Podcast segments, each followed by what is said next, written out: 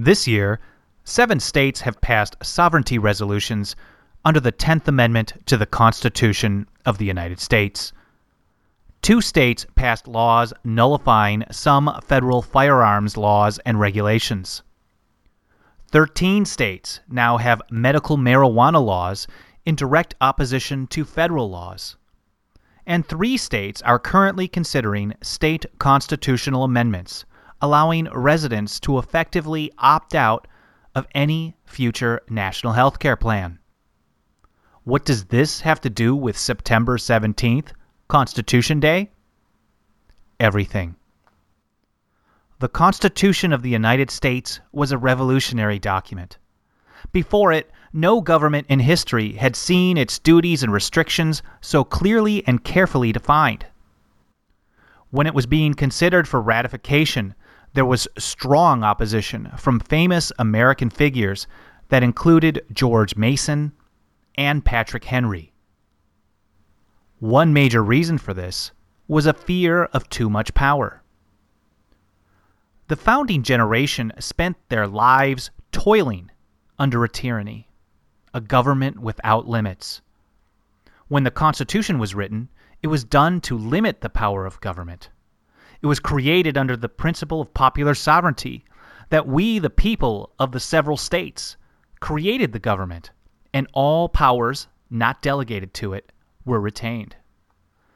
Depending on how you count them, the people delegated approximately 35 powers to the federal government, and not included in those powers are national health care, the creation of free speech zones, federal gun regulations, the war on drugs, and more.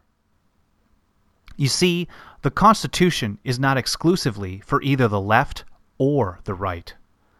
It established rules for limiting the power of government so your liberty would have a better chance of success. The founders created a system of government where the most important and most difficult issues would be kept close to home. And that's just opposite of how things are today. Over the years, wise men and women warned us that the Constitution would never enforce itself. It's high time that people start recognizing this as fact.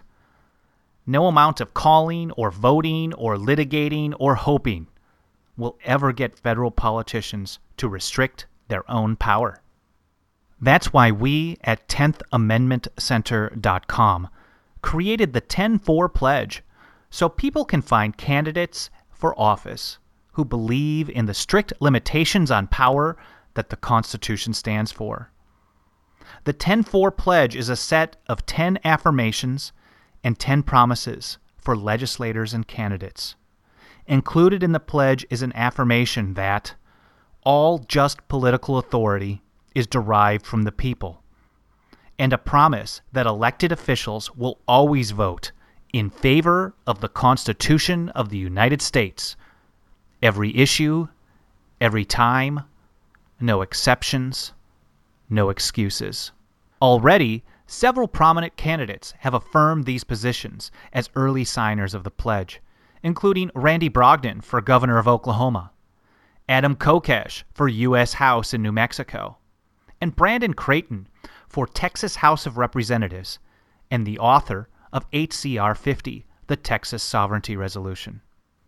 So, whether you're on the left or on the right, or even somewhere in the middle, the path to freedom, the path to your political goals, lies not in Washington, D.C., Instead, it lies in Madison and Jefferson and other state capitals around the country. So, this Constitution Day, join me in taking a new pledge.